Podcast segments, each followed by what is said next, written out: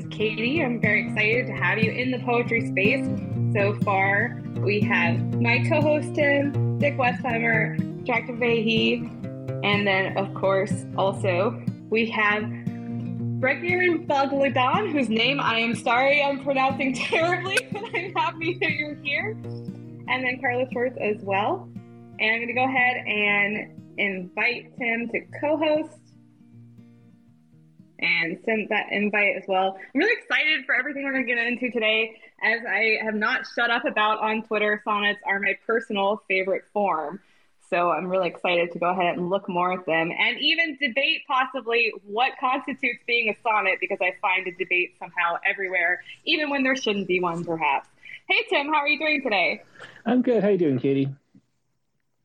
I'm doing great. I have multiple coffees in front of me, which I probably shouldn't, but I do. So that's my secret. well, I only have half of Americano left, but I'll, I'll try to stick, stick through with that. So let's start out with a with an opening poem. This is um, we're talking about sonnets this week, and this is um, from our sonnets issue of Rattle, which we did way back in the winter of 2009, so 13 years ago. This is the one that I think about the most, just because I love the last couplet. I think it's really funny. Um, and the whole poem is in general. Any hack can crank out a hundred sonnets. This is Stephen Kessler. Um, here he goes. Any hack can crank out a hundred sonnets. Any hack can crank out a hundred sonnets if he has to. All you have to do is set up your metronome and start typing, taking dictation from the day's small gifts, whatever presents itself in the street or dredges itself up from memory or dreams itself out of your transcribing hand. It's an insidious form because it's almost easy, leading you by the wrist through rules and rhythms as old as the English language, translated down the ages and idioms, transformed by time and driven by dying breaths. It gives you a false sense of what you meant when the closing couplet clinches your argument.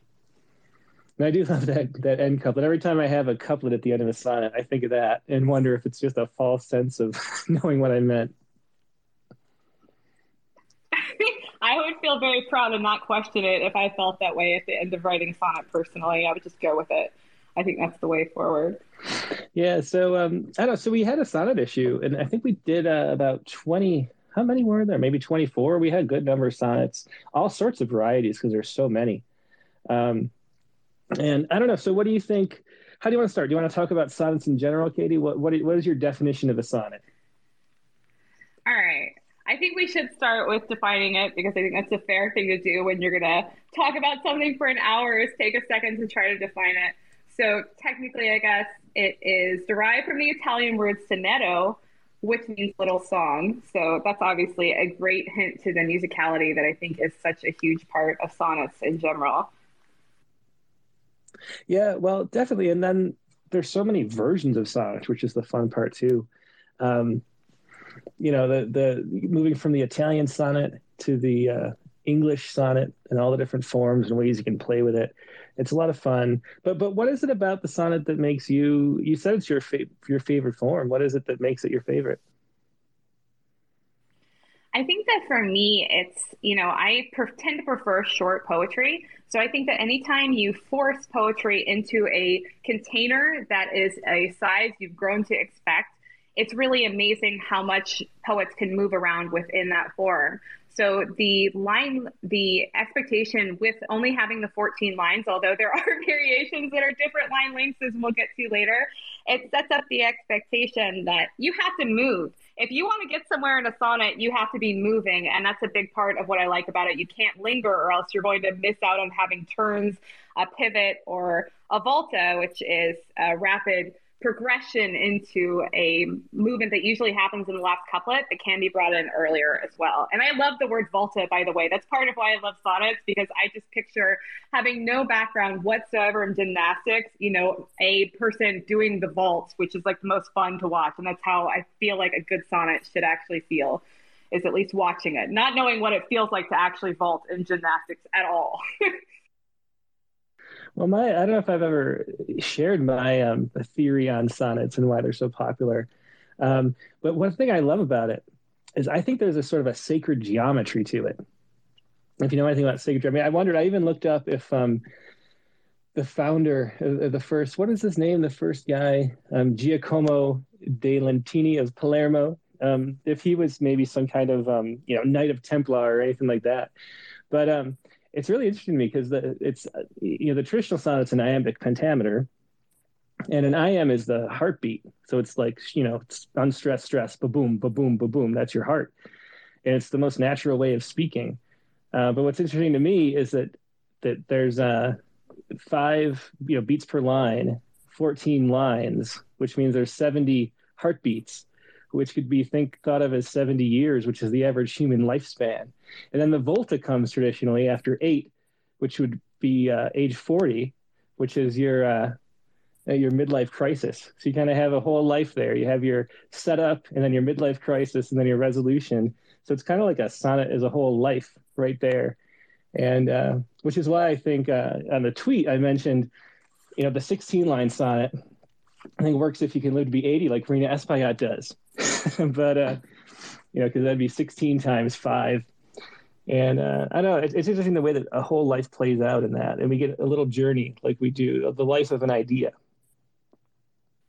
Yeah, and what do you think about, you know, you get obviously you field so many poetry submissions all the time, and the idea of having to condense it, I just think is so powerful for a poem, you know, in terms of of having to shorten yourself perhaps and having to get somewhere really fast. And I think that that's part of what makes sonnets so memorable is the fact that they have moved there quickly. And then also just the fact that they're shorter whereas I don't know about you guys, but when I love a poem, the best hallmark that I love a poem is I read it and I'm like, oh, I'm reading that again right away. I have to read it again. And it's so much easier with a sonnet because it's such a, a lesser demand on your time is part of it too. So I'd love to hear too from some of the other speakers we have up on their thoughts generally about sonnets before we look at more. If anybody wants to just chime in that's been added as a speaker. Joe, you are ready to go, raising your hand so politely. Go ahead, please. Uh, can Can you hear me? Okay.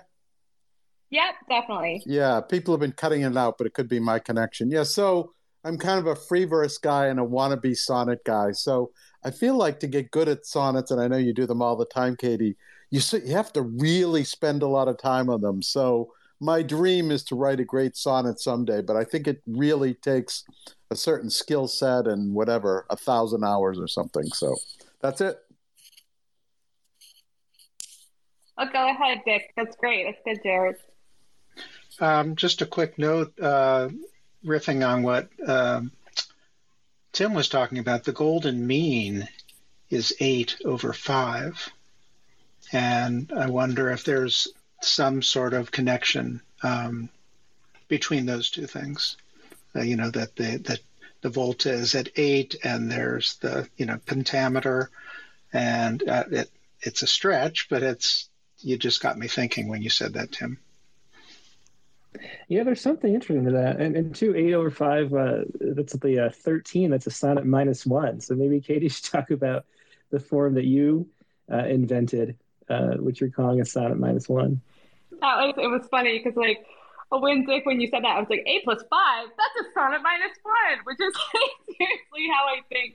And going off what you were talking about, Joe, it's it is like the more so I've written a lot of 13 line poems, which is what I'm calling sonnet minus ones. And you really do start to think about like they just start coming out in 13 line poems. Like I think Tim, a few weeks ago to you, I was saying like, I don't think I can write a poem that's anything but a 13 line poem at this point, which has fortunately I've broken the, the 13 line curse. But I guess my thinking with that was going on a tradition of part of why I love sonnets is that they tend to be about love, right? That's the most common theme, um, particularly unrequited love. Um, most famously being uh, Shakespeare's sonnets, of course, and part of part of why I love sonnets too is the expectation set up through Shakespearean sonnets because we have all heard so many Shakespearean sonnets, many probably against our will in school.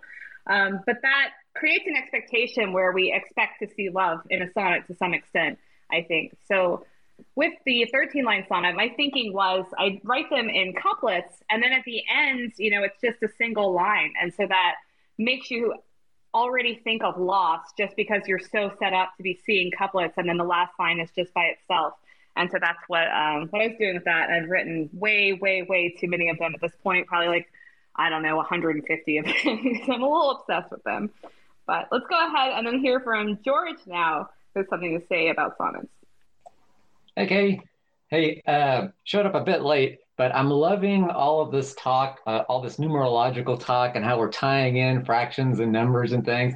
And uh, your 13 sonnet idea, that's really cool because of the number 13. You know, it has such a such a history of good luck versus bad luck in different different societies, which is interesting because they kind of flip back and forth.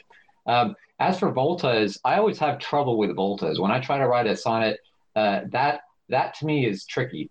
Uh, and uh, and the, the only other thing I I'll, I'll, add is you probably you probably noticed on my on my pinned tweet if you want to stick it up there there's a really weird sonnet which has no volta it's basically broken because it, it breaks a bunch of the rules but it's a backwards and forwards sonnet so I thought that was kind of cool so I, I thought I would share it. Well, for that, I think the the volta would be where it reverses probably. Um, I think the volta is such a great idea, you know, given that it's so old.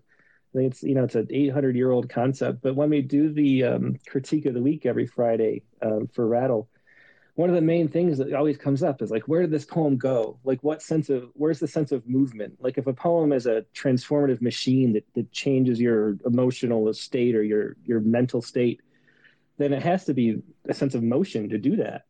And so it has to go from one place to another in some way. And so many poems that just don't work, they have sort of a setup and then, you know, interesting descriptions of that and and but then they don't don't have any sense of movement.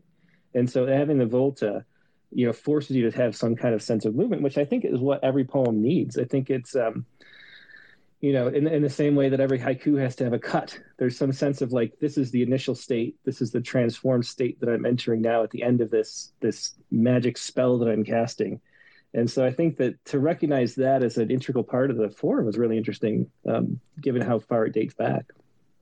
Yeah, one, sorry, Katie. there's just one other thing I was going to mention that before I just forgot about the about the strangeness or you know the alchemical nature that how we're getting into this kind of strangeness thing. One thing I noticed is uh, when I was first making NFTs and I was uh, and I was trying to put a poem on there 14 lines seemed to be the ideal size such that it would be easily visible from a distance in a gallery.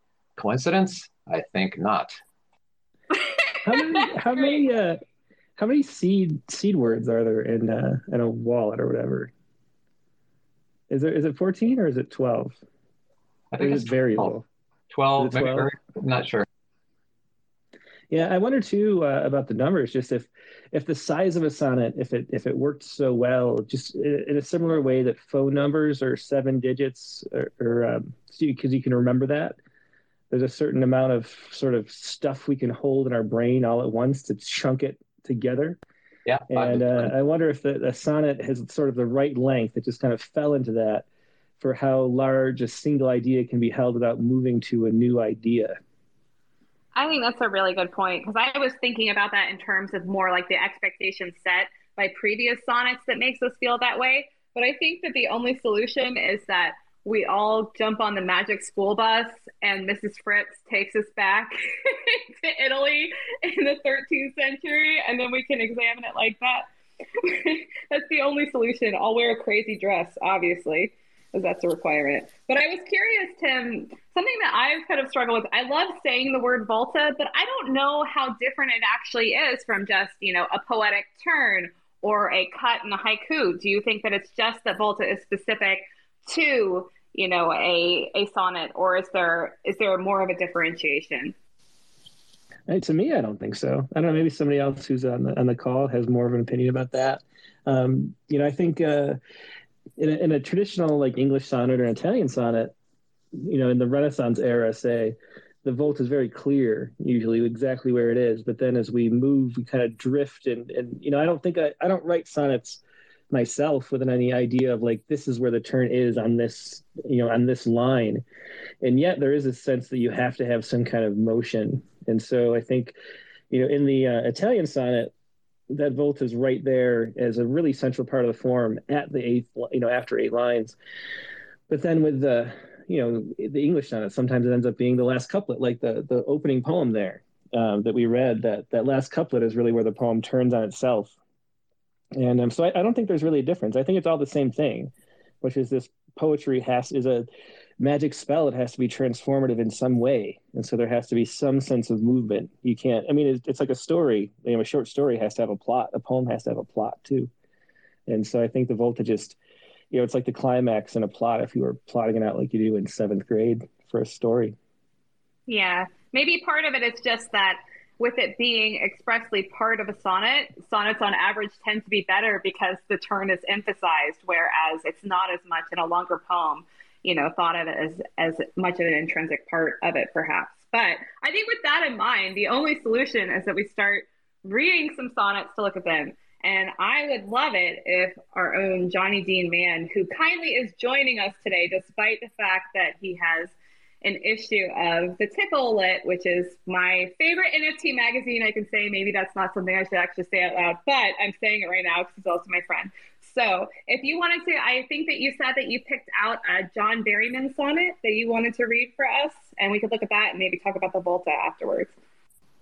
Hey, Katie. Uh, really interesting space. Hi, Tim, as well. Um, uh, honored to be here. Uh, yeah, I'm just getting, uh, with all this talk of 13th century Italy and, and kind of uh, complex number systems and such, I'm getting a very uh, sort of strong Da Vinci Code vibe here. I think this uh, this whole sonnet thing is just an overarching conspiracy of some sort, obviously. Um, but yeah, I, am not really massively qualified to talk about um, uh, sonnets necessarily. Um, being more of a kind of fan of prose poetry, I would say. Um, but one of my favorite poem uh, poets is uh, John Berryman, as you as you mentioned just a moment ago. Um, I think John Berryman was actually a massive fan of Shakespeare and Shakespeare's sonnets, and in, probably his most famous set of works is uh, something called Dream Songs, which started out as uh, a book called 77 Dream Songs, uh, released in the early 60s, uh, which went on to be about 300 odd, I think, in the end. Um, but these were his sort of own sort of formulated kind of system, I guess. And it was a very organized system, and every single dream song was three six line stanzas. Um, and so he sort of set up his own kind of restriction, restrictive system, much in the same way that sonnets do. But he also uh, released a series of sonnets. And uh, I think Odd Writings was talking about number 13 earlier. Uh, so uh, appropriately, I'm going to read uh, quickly Sonnet number 13 by John Berryman. I lift, lift you five states away your glass Wide of this bar you never graced, where none ever I know came, where that work is done. Even by these men I know not, where a brass police car sign peers in, wet, strange cars pass. Soiled hangs the rag of day out over this town.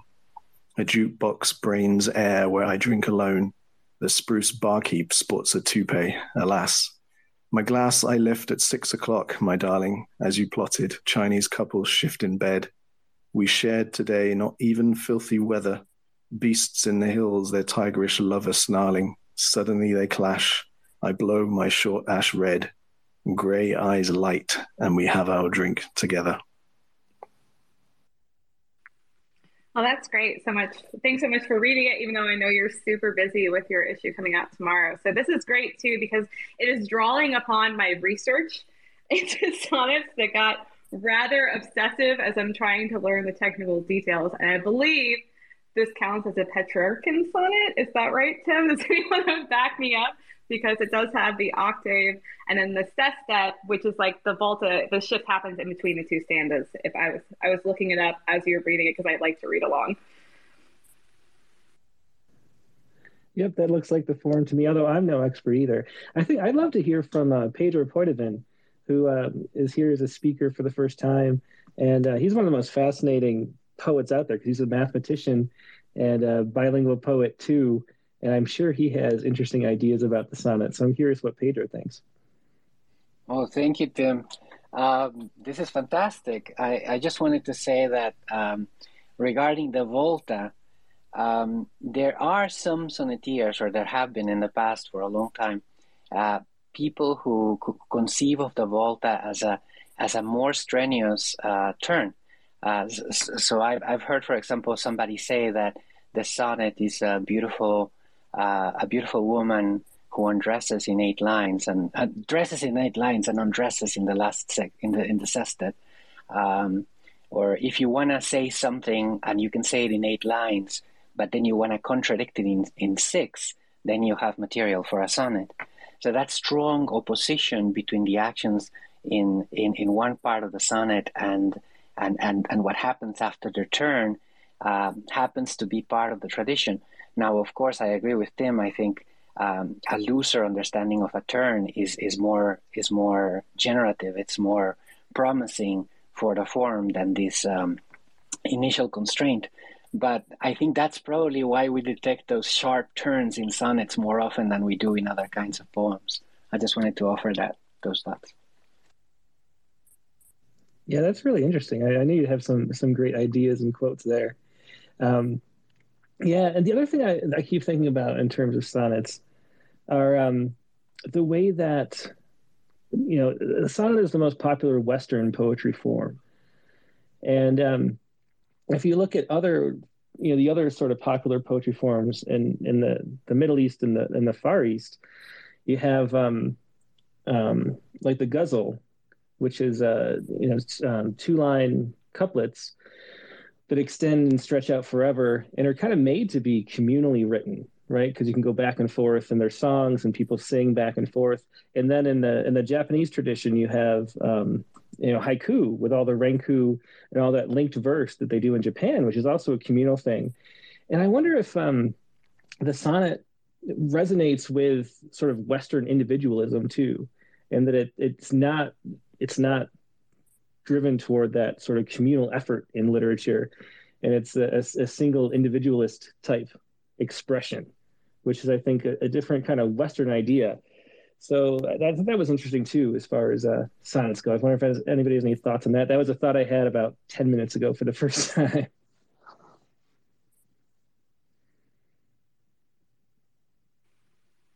Uh, I agree with it. Uh, uh, to to riff on that sort of Western piece a little bit, it also seems that we have um, a certain sense in the West of what order is. Um, that it has a you know it, it has a uh, set of rules and linearity to it and and uh, predictability, which seems um, you know that that uh, you know which is one of the reasons why rhyming work is so popular, rhyming metered work is so popular and interpreted as poetry, even when it's not in, in the West by, by many folks, just as our, our urge towards uh, like fitting everything in a matrix. Yeah, I was speaking of Matrix. I'm going to make an awkward transition to talking about the Matrix as a movie right now because I love what Pedro was saying. I found it fascinating. And it also made me think of, in terms of at the beginning of the space, we're talking about, well, what makes a sonnet so memorable? What makes it so popular? And that huge shift, I mean, feels like a very Western thing, you know, as an, an arc in a movie and things like that too. So maybe that's also more of why it resonates so much with us as part of that as well. And the other thing I was thinking about with in terms of resonance too is, of course, uh, rhyming. You know the rhyming schemes and how much that helps it stay in our memory long beyond when we've read the sonnet. Particularly when it is a shorter poem, uh, the rhymes have more of a capability of popping back up later in the day when you remember having read a sonnet earlier on, and it's so important. Even as rhyming poetry is lambasted for some reason in, in the contemporary world, and I have to say uh, back when I was in college, I'd be like, oh, rhyming poems. And I was one of those people that was like, oh, I'm anti rhyming poem, which is like really a travesty, but my poems were terrible then anyway. So it didn't hurt, anyone in the long run. But I know, Tim, you have a lot of opinions on rhymes and poems, of course. Yeah, well, I do. I, I wish uh, more poems rhymed, and I, you know, I love playing with rhyme, internal rhyme, and slant rhyme, and different patterns. Um, one of my favorite sonnet types, um, which I like to write, is a um, sort of evolving through slant rhyme. So at first you don't notice the first, you know, for the first stanzas, and then they get closer and closer toward the last couplet.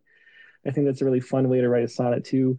I think it's really fun to play with that stuff, and it all goes back to you know poetry as a mnemonic device, which is one of the original purposes of it, um, to keep it in your memory you know, to keep important myths and ideas, um, you know, present in the consciousness, and um, and then the way that it that you know a poem is regulated breath and and the the way that we play that that we play the body in the human breath as if it were an instrument. I think you know rhyming and meter is so is such a central part of that, and I, I love poems too that that are free verse or or no verse at all, and do other ways of storytelling and ways of sharing and ways of communicating the music of speech. But but rhyme and meter are just wonderful, and it's it really breaks my heart kind of that only maybe five to ten percent of submissions that we get at Rattle are um, formal poetry.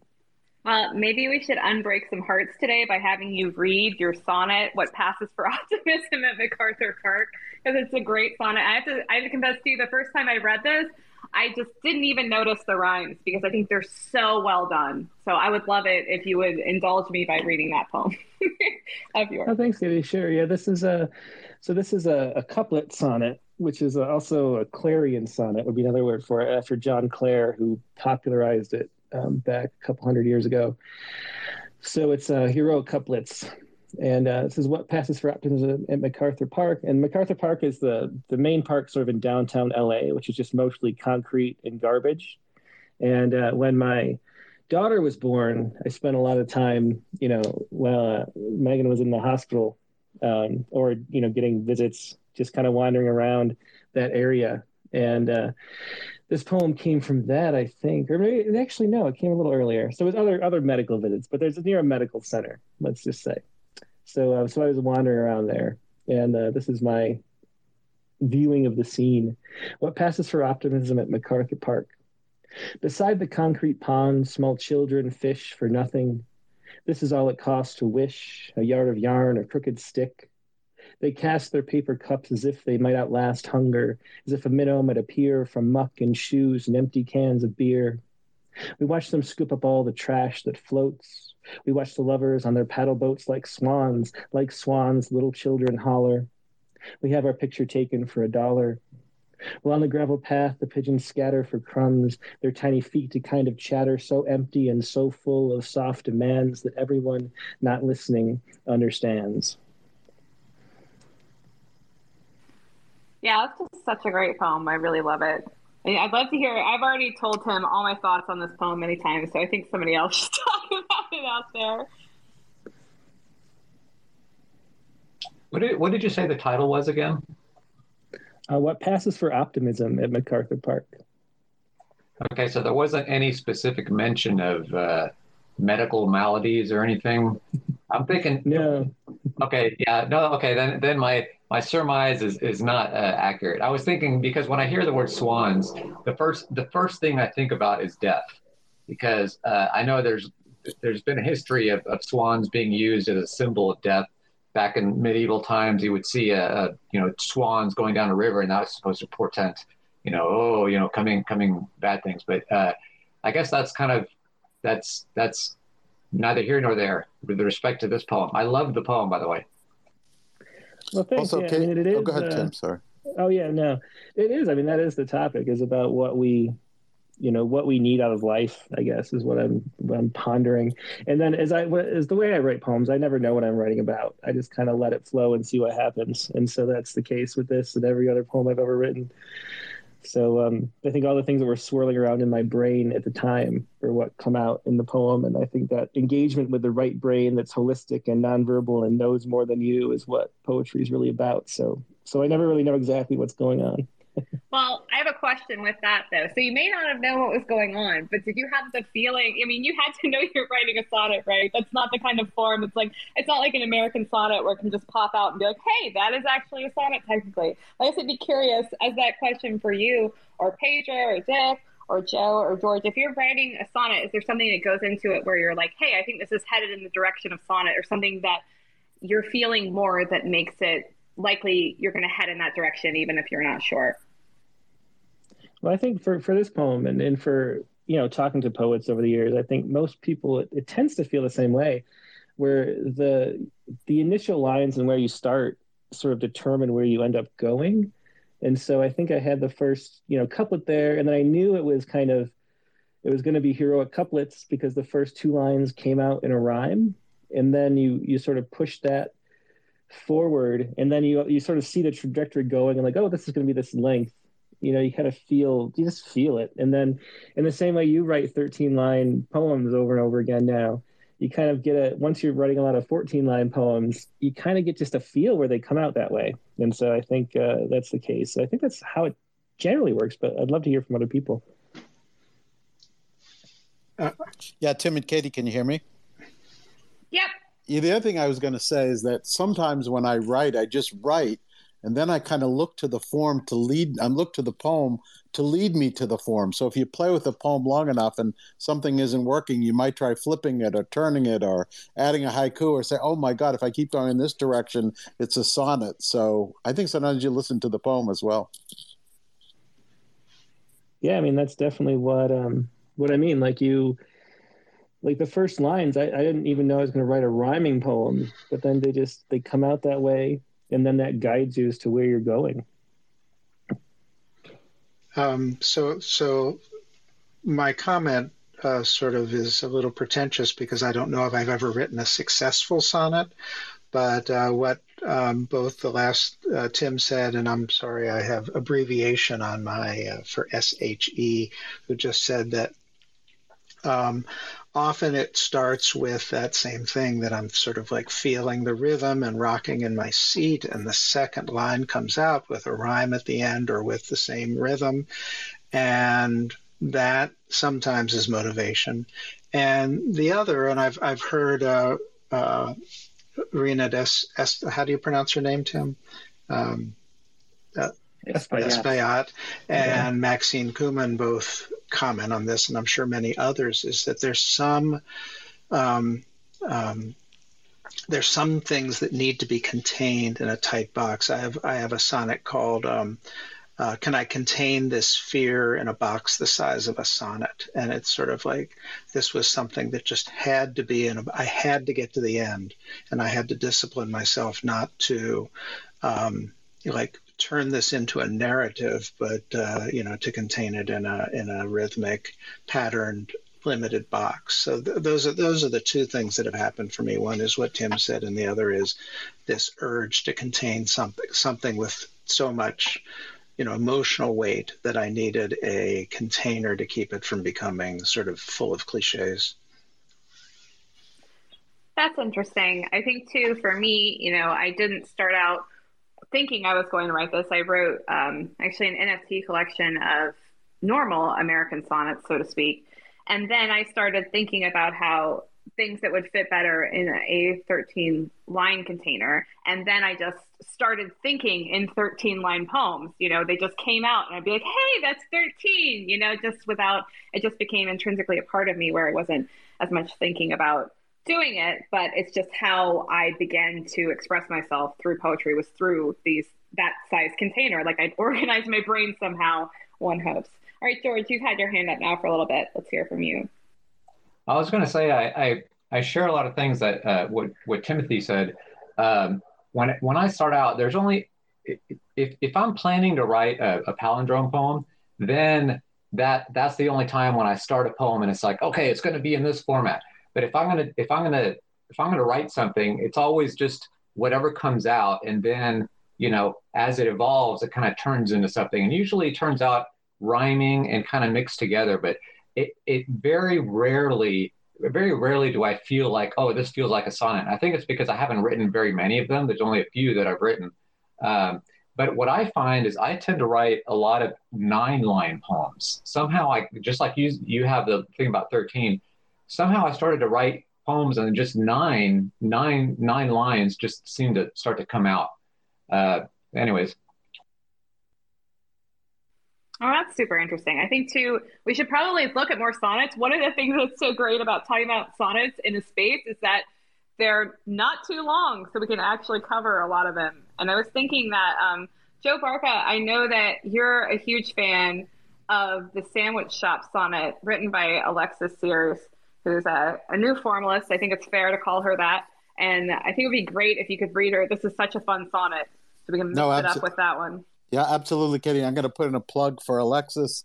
If you don't know her, she's her first book was called Out of Order, and it's sort of it's a master class on form. I'll call it that. And it's also, and not this one, but most of the poems are confessional. So um, she really has a gift for form. She writes. I mean, we haven't even mentioned this term today, but it's one of my favorite terms in poetry, which is a crown of sonnets. And um, I'll give my my best effort to explain what it is before I read. But I think it's basically linking. It may be Tim might know or Katie I think it might be seven sonnets together, and so that the last so- last line in one sonnet becomes the first line in the next sonnet. But that could be a whole other discussion. Tim and Katie, do you remember Alexis talking about these, and you're familiar with them? Yes, and I made an OCD spreadsheet where I list the different types of crown of sonnets, and there's there's even the heroic crown of crowns. So we've got to figure out what goes on top of that, like the overlord heroic crown of crowns. That's what I want to write. With the heroic crown of crowns being 211 sonnets. But oh my the god, crown, the crown, a crown of sonnets is a sonnet sequence where the last line of the preceding sonnet is the first of the next sonnet, and then the last line of the sequence is the same as the first line. And then the heroic crown is actually 15 sonnets. So it's like a standard crown of sonnets, except there's a master sonnet, which is awesome and that is made up of either all the first lines or all the last lines. I'm not sure if you can mix those. Maybe Tim, you know that. I think you're supposed to pick either the first or the last, and then that they're in order, and that's the master sonnet, master sonnet of the heroic crown. So a lot of cool names. yeah, a lot of cool it's names. All the yeah, it's all the repeated lines being used over again, and then the the best version of it is in the same order. So you're building the poem you know sonnet by sonnet without even knowing it which um, like patricia says Motown crown does that um, as does um, we just published one in the winter issue of Rattle by um, um by Anna, Anna Evans. Evans. Yeah. I knew that mm-hmm. one. I was going to beat you to saying her name. I'm so proud of myself. I love mm-hmm. that one. I wish we had time to read that, but that would be like one tenth of our space, so we don't. So Joe, yeah, I'm going to read. Us? Enough Great, with awesome. the introductions. Yes, here we go. it's, here we go. It's called Sandwich Shop Sonnet. The sandwich artist at the hoagie shop a chubby, cool aunt type with lime green hair. Ask me, Do you have a man? I stop and think, Should I make up a love affair? I'll brag about my grungy Boston dude whose Smashing Pumpkins t shirt hides his tats. The architect with Mensa aptitude. He used to cheer the college Democrats. An athlete, maybe six foot three and ripped, who tutors prisoners on his free days. I'll find a writer type whose brilliant script lights up my face and cures my deep malaise. But I say no, my eyes fixed on my feet. She sighs, Here, have this ham and cheese, my treat. Yeah, that's definitely a great poem. We should also say that Tim, you interviewed interviewed Alexis Sears on the Rattlecast. I think like last summer. So anybody looking for her poems or more info should check that out. Yeah, it was a good episode talking about a lot of different forms. She had a few that I wasn't familiar with at all, if I remember right, that, that not sonnets, but other other formal poems that I was like, what's that? It's always fun for me. Maybe we should talk a little bit about um, what doesn't work in sonnets. You know, since we talked about what's good, um, you know, why is it that some people don't like formal poetry? And um, and we mentioned Irina Espaillat a bunch of times, and I think this this is a great uh, explanation. It's one of my favorite. It's a it's a 16 line sonnet, and we can argue about whether or not that counts as a sonnet. Um, but um, but this is one of the things that, that you know forcing forcing things not to uh, to fit is one of the problems. So this is work in progress. Should I read that? Yeah, that would be great. Okay, so uh, work in progress. This is Rhina P. Espaillat. He showed me some and asked for my advice. I pointed out a line that wouldn't scan, a pair of rhymes that cried for a divorce, and commented but briefly on the quotes in foreign alphabets unglossed. Of course, he said, and nodded and took notes as if okay with all of it. And then I added, put back every the and an and a. It's almost nothing what they do, but articles make what they say ring true. You never know what buttons not to touch, which almost nothing's going to prove too much. This morning he submitted work again, but brusque, defensive, with a hint of spice. Only fool goes walk for walk in minefield twice. Next time I'll tell him poem is very nice. And uh, so I just think that's hilarious. But you see, hear the volta right there too, where um, you know you never know what buttons not to touch is the turn there, which is why I think it's a it's a sonnet, even though it's 16 lines. And then and that's the thing though that that the part of the sonnet, especially um, English sonnet in the English language is that that's iambic pentameter is the most natural way of speaking and having a natural voice in there with all the articles and, and with you know the best sonnets in my opinion are the ones where you don't realize it's a sonnet at first. And then you're you're like oh that was a sonnet. That's even cool. And it makes you love the poem even more than you did initially. So that's one thing i wanted to mention too yeah, that's definitely the case that you don't notice right away. Oh, Pedro would like to say something. I'd love to hear from you again. What you said earlier was so interesting. So I'm excited that you're raising your hand. Thank you, Keith. Um, yeah, no, that was fantastic. I love that 16 line sonnet by Rhina. And I didn't want to waste the opportunity to to to to read another light sonnet. this one is mine, and uh, it has a volta, which is why why I, I like it, even though it's so constrained. And it is called Sonnet About Itself. Everything it says is absolutely true. This sonnet has 10, 10 sentences in all. Just three of them are in parentheses. It bids you, reader, reader, be a doll. Truth of each of these? This has exactly 97 words. The ones that show up most are the and this. It says about its words, not quite two thirds occur before the word analysis. This is 420 letters long. The one that shows up most is letter E. It comments on itself, nothing is wrong with my self referentiality. Yet, even after checking every box, this sonnet has a hint of paradox. Oh, that's just great. Thanks so much for reading this. I don't even know which line to pick. It just flows so wonderfully, and the vault is excellent too. I've I've heard I've heard you I've heard you read that one before, Pedro. It's it's wonderful. I love it, and and and and I love the thing about you know it's self-referential. So as soon as you put in the number of letters it's like you know it's going to change itself. So it's like it's really it's really it's really interesting. I love it.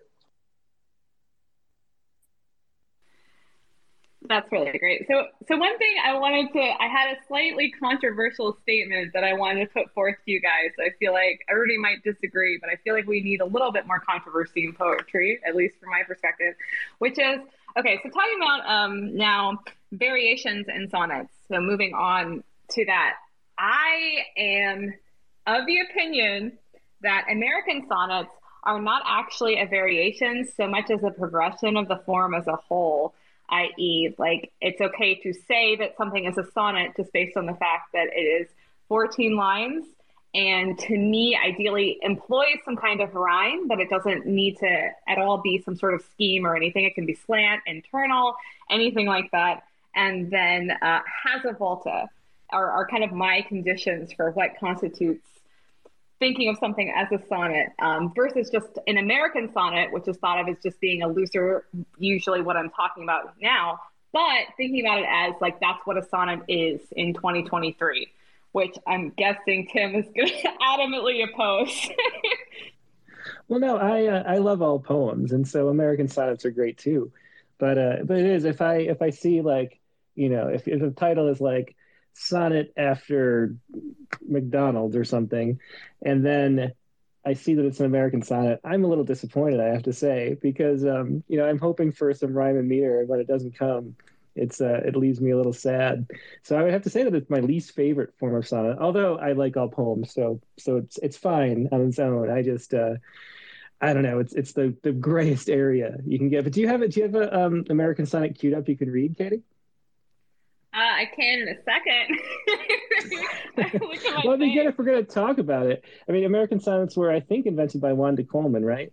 Yeah, we were looking at that. Invented by Wanda Coleman. And also, I wanted to say that, like, I hate the name American Sonnet for this form. We need a cool name. What happens to the last names? Those work so well. I mean, nobody forgets Shakespearean sonnets, you know, Petrarchan sonnets. We needed a name to go with instead of just American. We slap that word on everything these days yeah, I think that's. Um, I think it was the same time as um, um, Ginsberg was inventing the American sentence as a version of a haiku, and there was a sort of idea of making poetry American was a sort of a thing we were doing.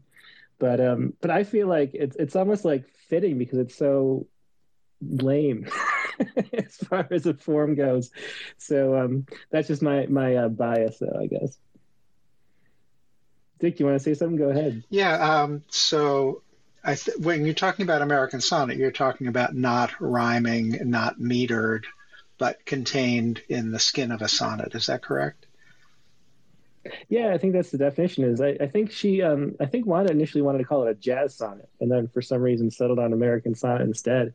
But it's just going 14 lines and and having you know completely. I don't even know. We don't have a word for what what we do where there's no meter whatsoever because free verse sort of has a meter buried in it. So, and um, being completely devoid of any kind of meter is what she's talking about. Right. So, so yeah, 14 lines, and that's the only constraint, I think, right? Right, Katie? Yeah, I think that it is. I mean, there's there's an like that's the only rigid constraint, so to speak. But when you speak about it, like there is generally, I think, a little bit of expectation of some rhyme. It's also interesting though that because I think that before it was called American Sonnet, Wanda Coleman, from that interview that you found for me, Tim, and linked to me that is on Twitter too, she was thinking about calling them jazz sonnets, which I wish, you know, first of all, I wish she just called them Coleman sonnets because then, you know, everybody would know who she was and she's a great poet. But she didn't choose to do that. I mean, I, I can understand, I would feel pretty narcissistic naming a poetic form after myself. So I do understand that aspect of it. I still wish she had.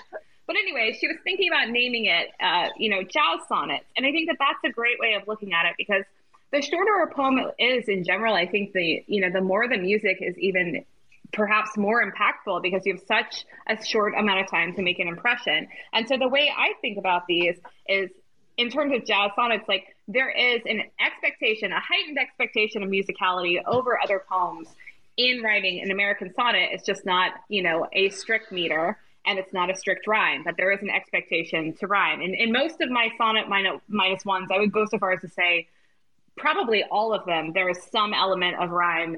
And, um, you know, if that's, that's by far the most likely to show up in the, um, in the last couple lines too. Uh, go ahead, Dick. I think you're raising your hand. Yeah, here. yeah. I just wanted to sort of finish the thought. So this is a, a Rhina S.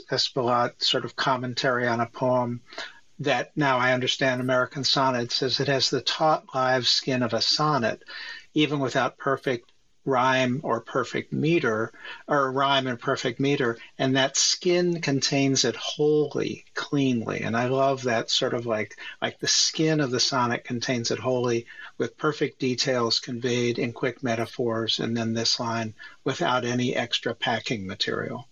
So that I can live with as sort of a definition of the sort of sonnet that that I'm thinking of as an American sonnet, sort of like this this container that has nothing extra in it um, except for these these elements that she mentions. Hey, Well- Katie, can I go ahead, Katie? You go. Go ahead.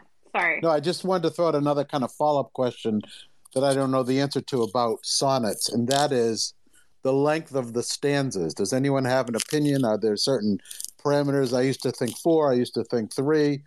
I think Tim or someone one mentioned two. Are there any uh, guidelines? I think that that has evolved with the form as time has gone on in terms of strictly adhering to different versions of sonnets. Uh, personally, for me, I have been favoring, you know, for writing the 13 line ones, I've favored uh, doing them in couplets because it more makes it obvious that there is a line missing in the sonnet, which I'm thinking too. I know, Tim, you asked me to find an American sonnet, and I feel kind of stupid about this, but I'm tempted to read mine because I did tweet it earlier, and it is in keeping with Pedro's lightheartedness, though not anywhere near as skilled as his, to be honest. But Yeah, why don't you go for it? Okay. So this is what I consider to be an American sonnet minus one, or just a sonnet minus one, because I'm dropping the American as an American. I can do that. So this is called uh, A Sonnet in Recession, and it was published by One Art uh, in January. I wrote it. I wrote it more when the recession was literally anything anybody was talking about uh, last summer. A sonnet in recession. Some metaphors are too obvious. We all fell off a stationary bike. My daughters pop bubbles, and we read a book about bears. A canoe crashes off a waterfall's chart. The playgrounds are parents pushing their phones on swings. Conversations sink to a chorus of lyrics lamenting the price of gas. Fortunes are lost as fast as blowing out birthday candles. We forget to be Banksy's red balloons instead of shredded paintings. There's no such thing as a free lunch, not even a squiggly square of ramen noodles stuffed into a wrinkled brown sack. But they still haven't found a way to tax us for our thoughts. The best brains are anti fragile. They'll patch our cracked AI commodities with molten gold. What first presents as plunging could be the biggest swing of all. Yeah, that's great. So you definitely hear the internal rhyme there. Um, do you want to read, for a comparison, do you want to read um, um, Terence Hayes is probably the most famous American sonneteer. Um, do you want to hear a, um, one of his uh, American sonnet for my past and future assassin? I think it won the the Pulitzer Prize, right, or the National Book Award.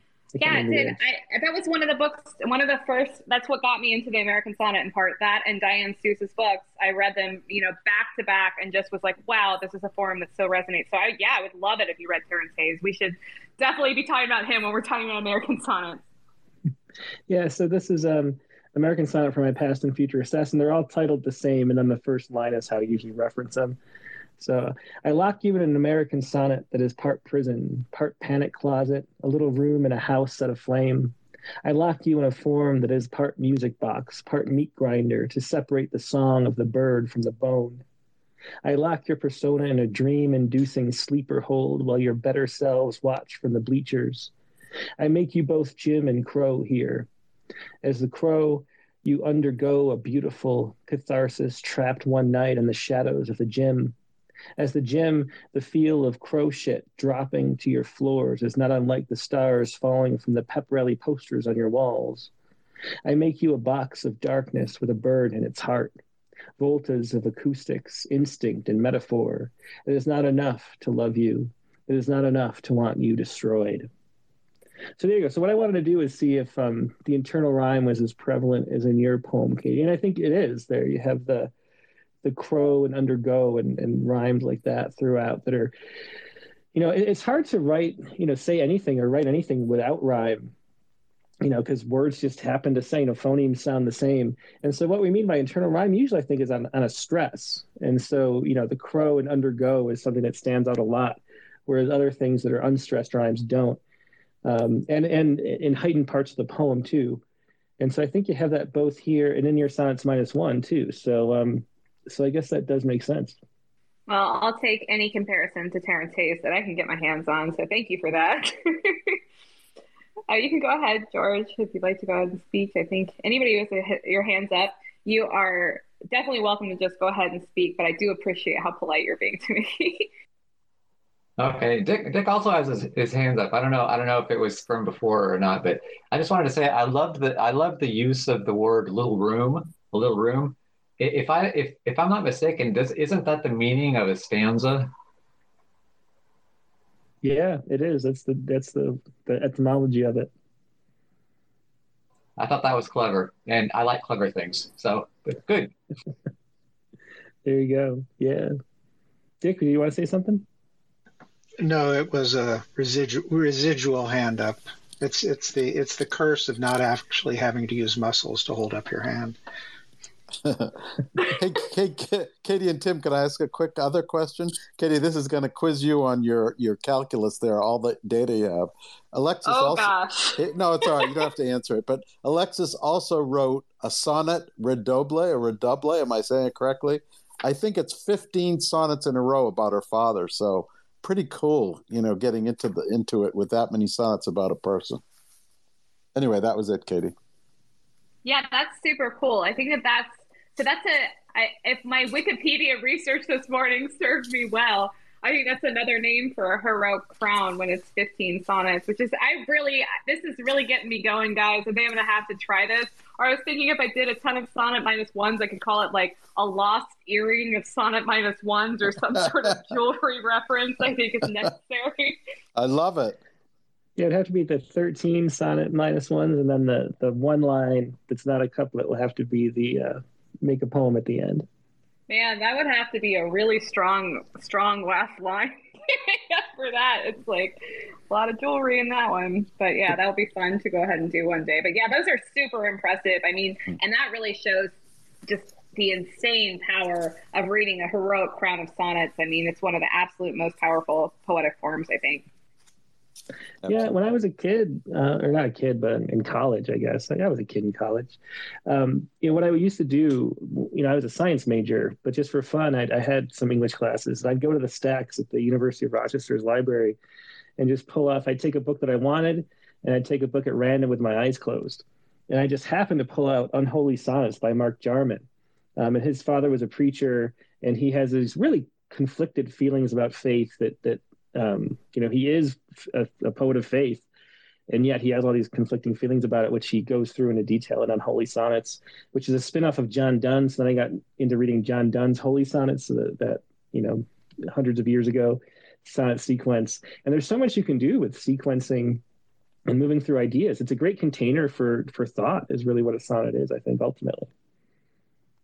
Agreed, agreed. I, have I've written a couple of uh, sonnet crowns, and um, in one of them, it was about the seven deadly sins, and so there were uh, seven sonnets from the perspective of humans, and then seven sonnets from the perspective of, of a god, a deity, and it, it's just amazing that you can you can use the structure of the sonnet crown. In this case, well, there were fourteen sonnets and one matrix sonnet uh, or master sonnet. Uh, as we we were told before. And um, and in another one, I changed. Uh, I, I explored 15 hours of a single day, for example. So there's a sonnet for each one of 15 hours of wakefulness in a day, and it's about the permutations of routine. So the the rhyme schemes all change from sonnet to sonnet. Um, there's lots of things that you can do. You can explore structurally too.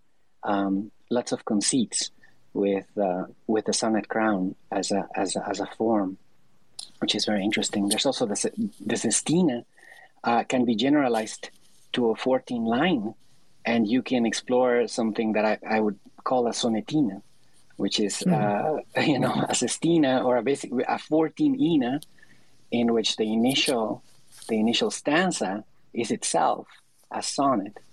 Um, I've done one of those in Spanish as well. I want, I want, oh, go I ahead, want, George. Go ahead. Yeah, I'm sorry. Sorry, butting in. I, I want everybody to read Pedro's stuff. I just I love his stuff.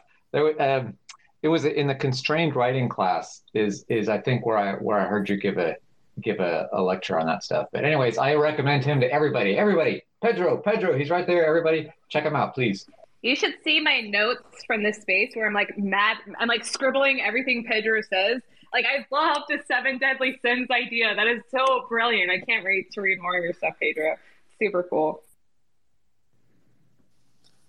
Katie, I know we're running out of time, but I had a question for Pedro. Pedro, when you create like a, a crown of sonnets, do you have like seven poems in mind, or do you start with one and then link it and then create the second one? What's kind of how do you vision it and then create it?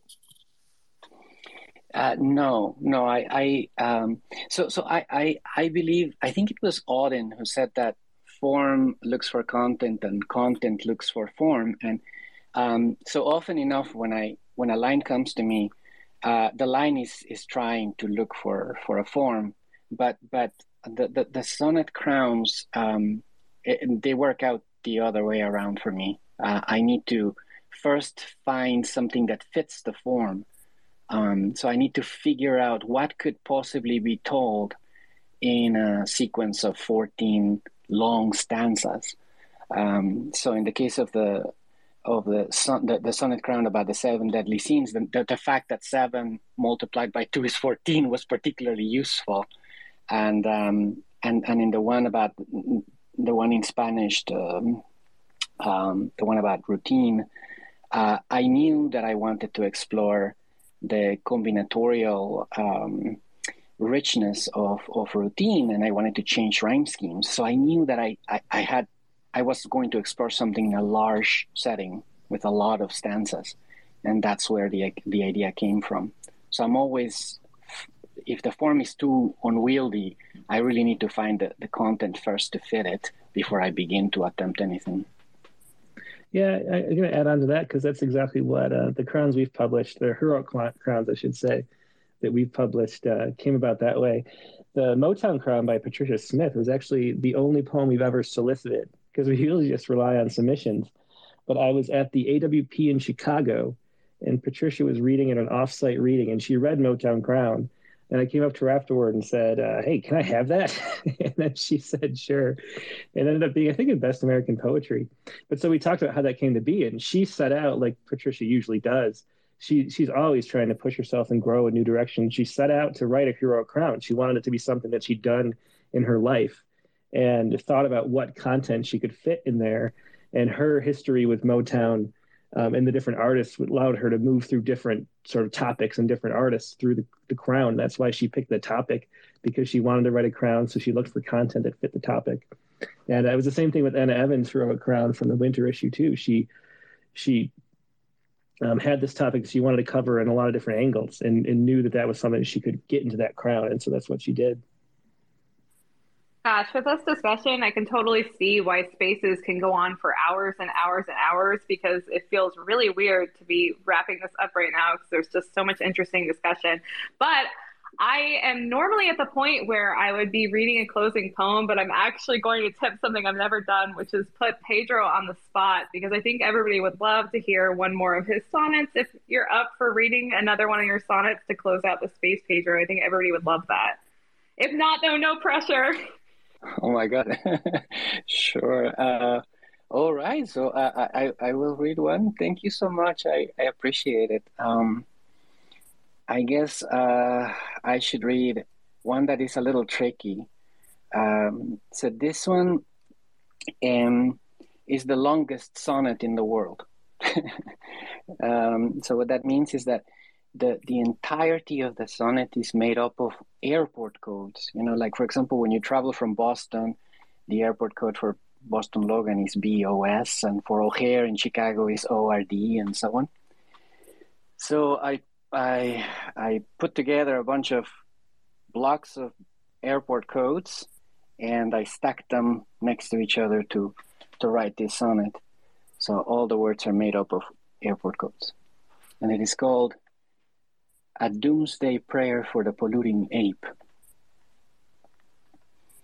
Look at my brethren gathering today in airport transit rooms. They wander by as if untangling dreams, a flame but grey from noctilucent broom, a burnish lie. Behold fair muse, a bright awakening, valises hobbling forth, untiring hands filling out trifling papers, fidgeting, disorder beauty never understands. Regard meek faces pondering regret, others upbeat and searching for some plain, others absorbed in labor, others yet deciphering abstruse passages in vain. Despite noise, carbon footprint, air pollution, accord them bitter hope for absolution. Thank you. Oh, that was great. And you pulled that so fast. I'm so impressed. Like, people are going to think that we spoke before the space and had you all ready to go, but you were just that prepared. You're like more prepared than me, and I've never even talked to you before. So, thanks for reading and for all the wisdom you were sharing with Sonnets today, Pedro. You really add a lot to the space. And thanks so much to all the speakers, to Joe Barca, George Pestana or Odd, as I've learned recently. He prefers to be called, but I still have to get over because it feels vaguely like I'm insulting him when I call him that, which even though I love things that are odd. And Dick Westheimer, thank you so much for joining in. And then uh, Johnny Dean Man, who had to go, but he's still there. Okay. So thank you guys so much. And Tim, this was a great discussion. I feel like uh, we are going to have to have another sonnet space in the future because we did not cover like one eighth of the things that I thought we would get to. Well, if we're gonna be doing this every week, we have plenty of topics and uh, plenty of need for topics. So yeah, let's do sonnets again sometime. Yes, and so next week we're not going to be able to have a space, sadly, but it's going to be get this guess how many days it's going to be till the next one, Tim. Oh, that would be two weeks, so 14 maybe? 14! So it's to be 14 days. 14 is the number of the day because we're now on Sesame Street. And um, then next, so then that will be in two weeks, and we're going to be looking at metaphors. So a big one for them too. So lots of times to prepare and get ready for that. Yeah, looking forward to it. We just announced our uh, Neil Postman for Metaphor Award winner last year. Um, you know, and the use of metaphors and organ of perception. We'll be talking about that and uh, favorite metaphors, how to come up with metaphors. Who knows what else? Some great metaphors and poems. We'll see what we come up with.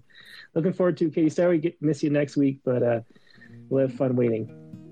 Oh, thanks. Well, yep, and thanks to you guys so much for coming in space today. Really, I learned a tremendous amount today. Thanks to you all.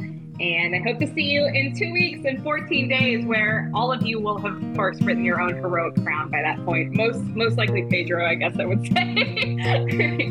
well, thanks so much, guys. I hope you have a great day, and thanks for coming to Poetry Space. Bye.